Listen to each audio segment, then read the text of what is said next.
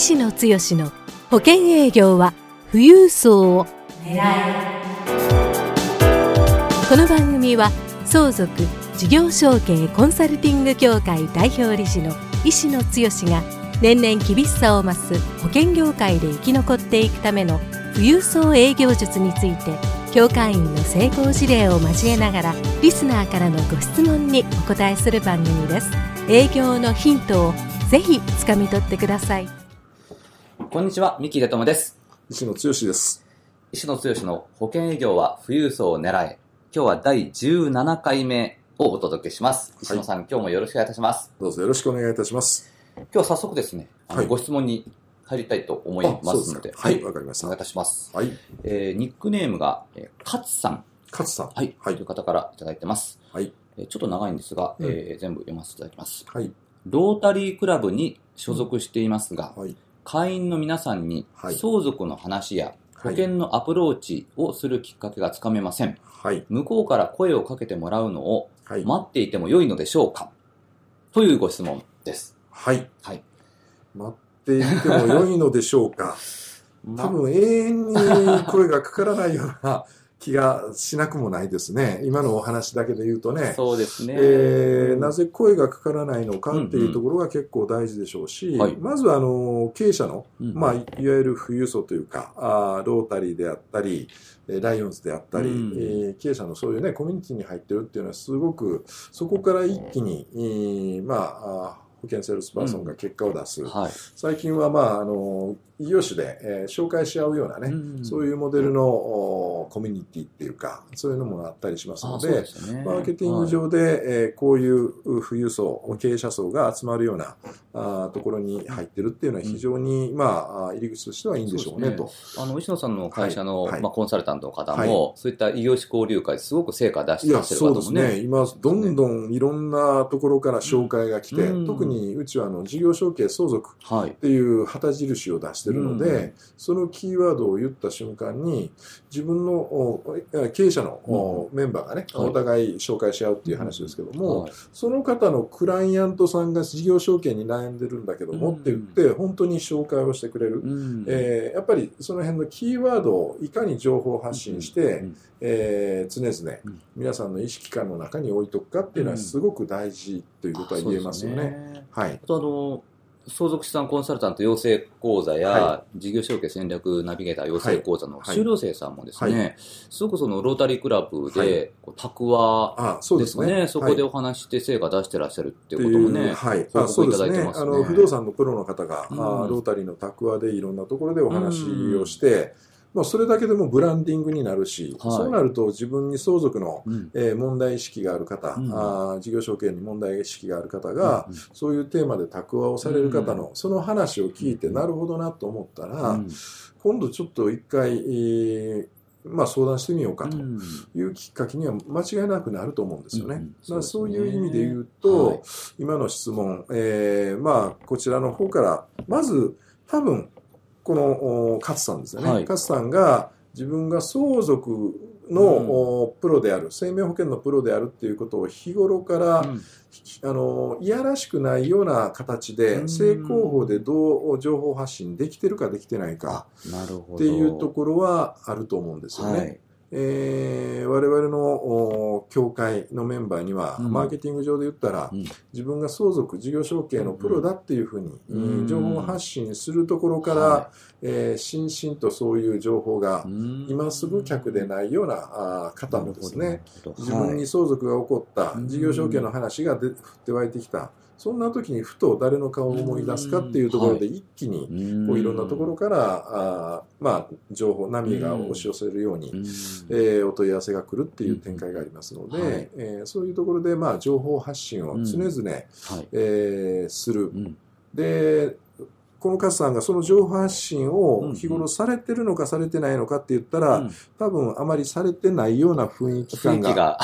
この質問にはあるということは、はい。その裏に何があるかということになるかもわかんないですよね。そうですね。うん。だからそういう前提でいくと、僕があの私の21年の、あはい。歴史、うんうん。えー毎月の最終週にですねね。えー話をおさせていただいたところで、うんうん。えー言ったと思うんですけども私最初飛び込み営業から始めて、うん。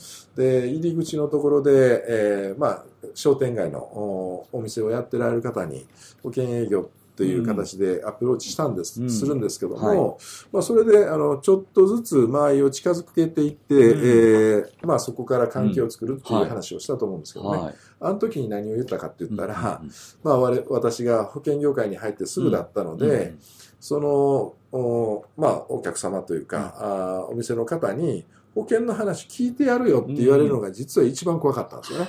ねだからそこの、知識とか、はあーノウハウとか、うん。あーそういうものがない。自分に自信がないがゆえに保険屋さんですよっていうことで保険の話聞いてくださいっていうのが、なかなか逆に言えなかったっていうような、そういうなんか、うん部分、えー心情的なところにもしかしたらに似てる、そうですね、えー保険の話はしたいけども、うんうんうん相続の話したいけども、うん。突っ込んだ話した時にうん。墓穴を掘るようなことがあってはいけない。なるほど。まあ、それから言うと、はい。あのーコミュニティそういうところに入ってマーケティング上っていうかね、うん。見込み客開拓という意味では非常にいいところに入ってられるにもかかわらず、その道のプロだということをちゃんと言い切れる、うん。えー知識レベルというかですね、うん。うんえー本当に、えーそのお中のプロというん言われるような、うん。あーまあ、情報をどこまで、えー発信できるか、うん。あーというところ、うんをまず自信を持つために、自分で兼ね備える必要があるのかなとはい。いうところがあると思います。うんで、ロータリーっていう、もう非常に、まあ、60代、70代の方が、あ集まってこられる経営者もそうですから、相続事業承継、そういうテーマは必ず、うん多分関心があると思うんですよね。はい。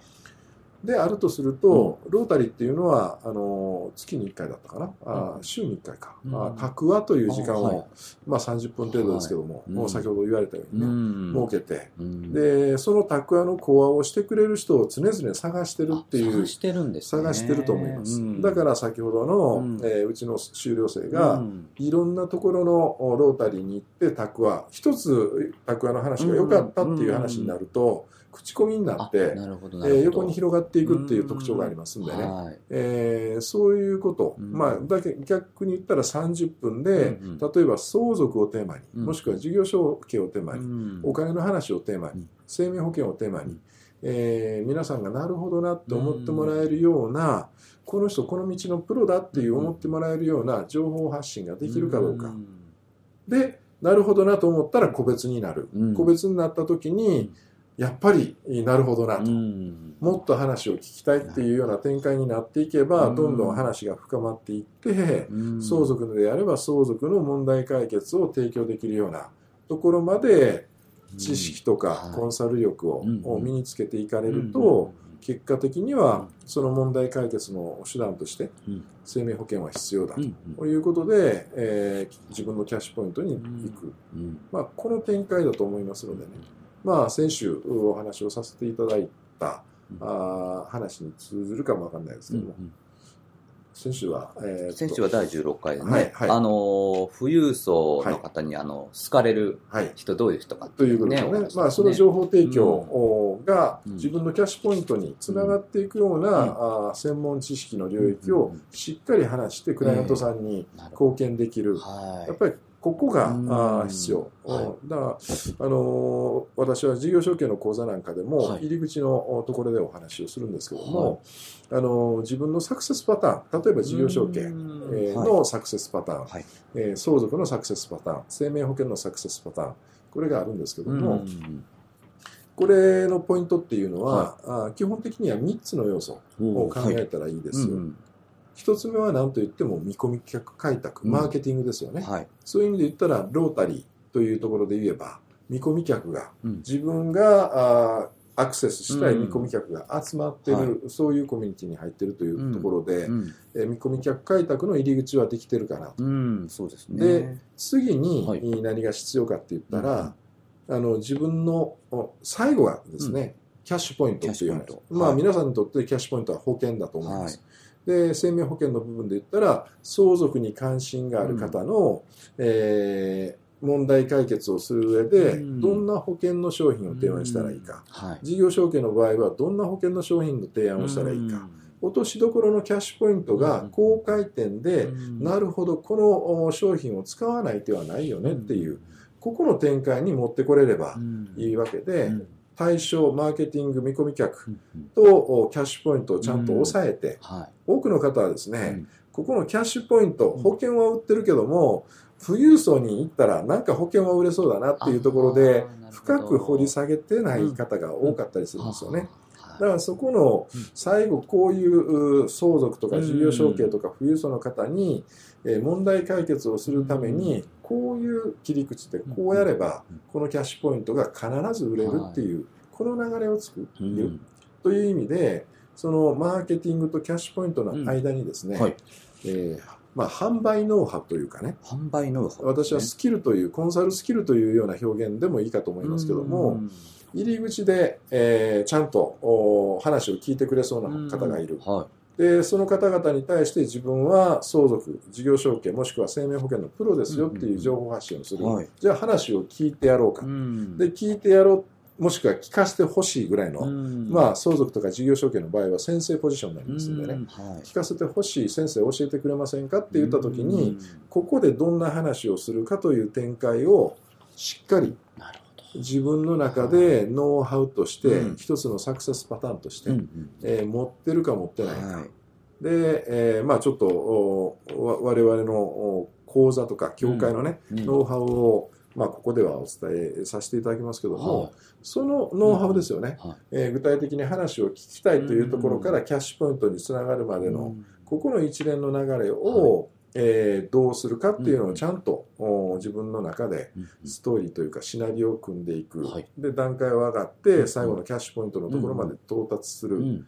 えーその、えーサクセスパターンを自分の中で持たれるっていうのがすごく大事ですよね。なるほど、わかりました。であの、今日は、まあ、せっかくそのロータリークラブに所属してらっしゃって、なかなかこうきっかけがつかめないと、はい。あの、まあ、待っていても良いのでしょうかという、まあ、ご質問だったんですけども、あの、まずはご自分でこう、サクセスパターンを持つことが大事だと。まあそうですね。で、その、はい。あの、3つの要素があはいって、1つ目は見込み客開拓と。はい。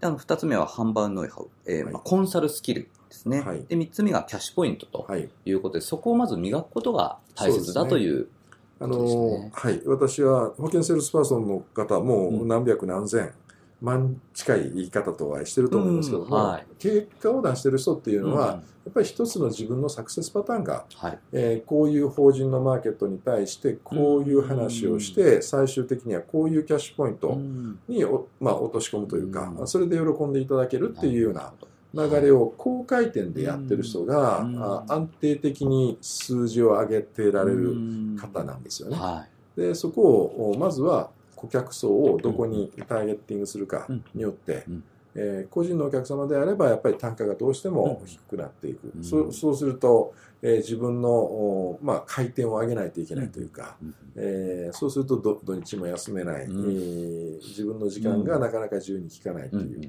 っぱり単価を上げるうん。マーケットをどうするか、はい。その方にどうアクセスして、うん。どういううお話を進めて、で最後キャッシュポイントに、えー絶対的にお客さんがなるほどって思っていただけるような展開を自分の中でちゃんと構成を作るっていうのが大事でしょうね。はい。わかりました。あはいりがとうございます。では、あの、石野剛の保険営業は富裕層を狙い、今日は第17回目をお届けしました。石野さん、今日もどうもありがとうございました。はい、どうもありがとうございました。番組からお知らせです。ただいま、石野剛へご質問をお寄せくださった方へ、富裕層の意外な素顔、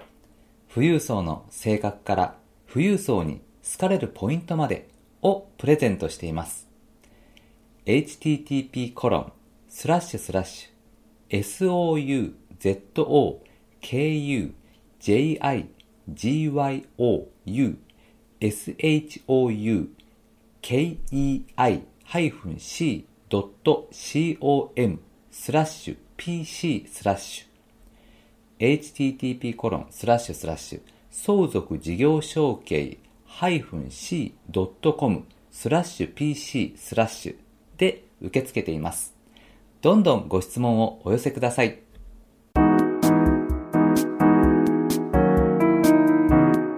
今回の番組はいかがでしたか？番組では医師の強への質問をお待ちしております。保険営業は富裕層を狙えで検索していただきこの番組のホームページからご質問をお寄せくださいそれでは次回の番組を楽しみにお待ちください。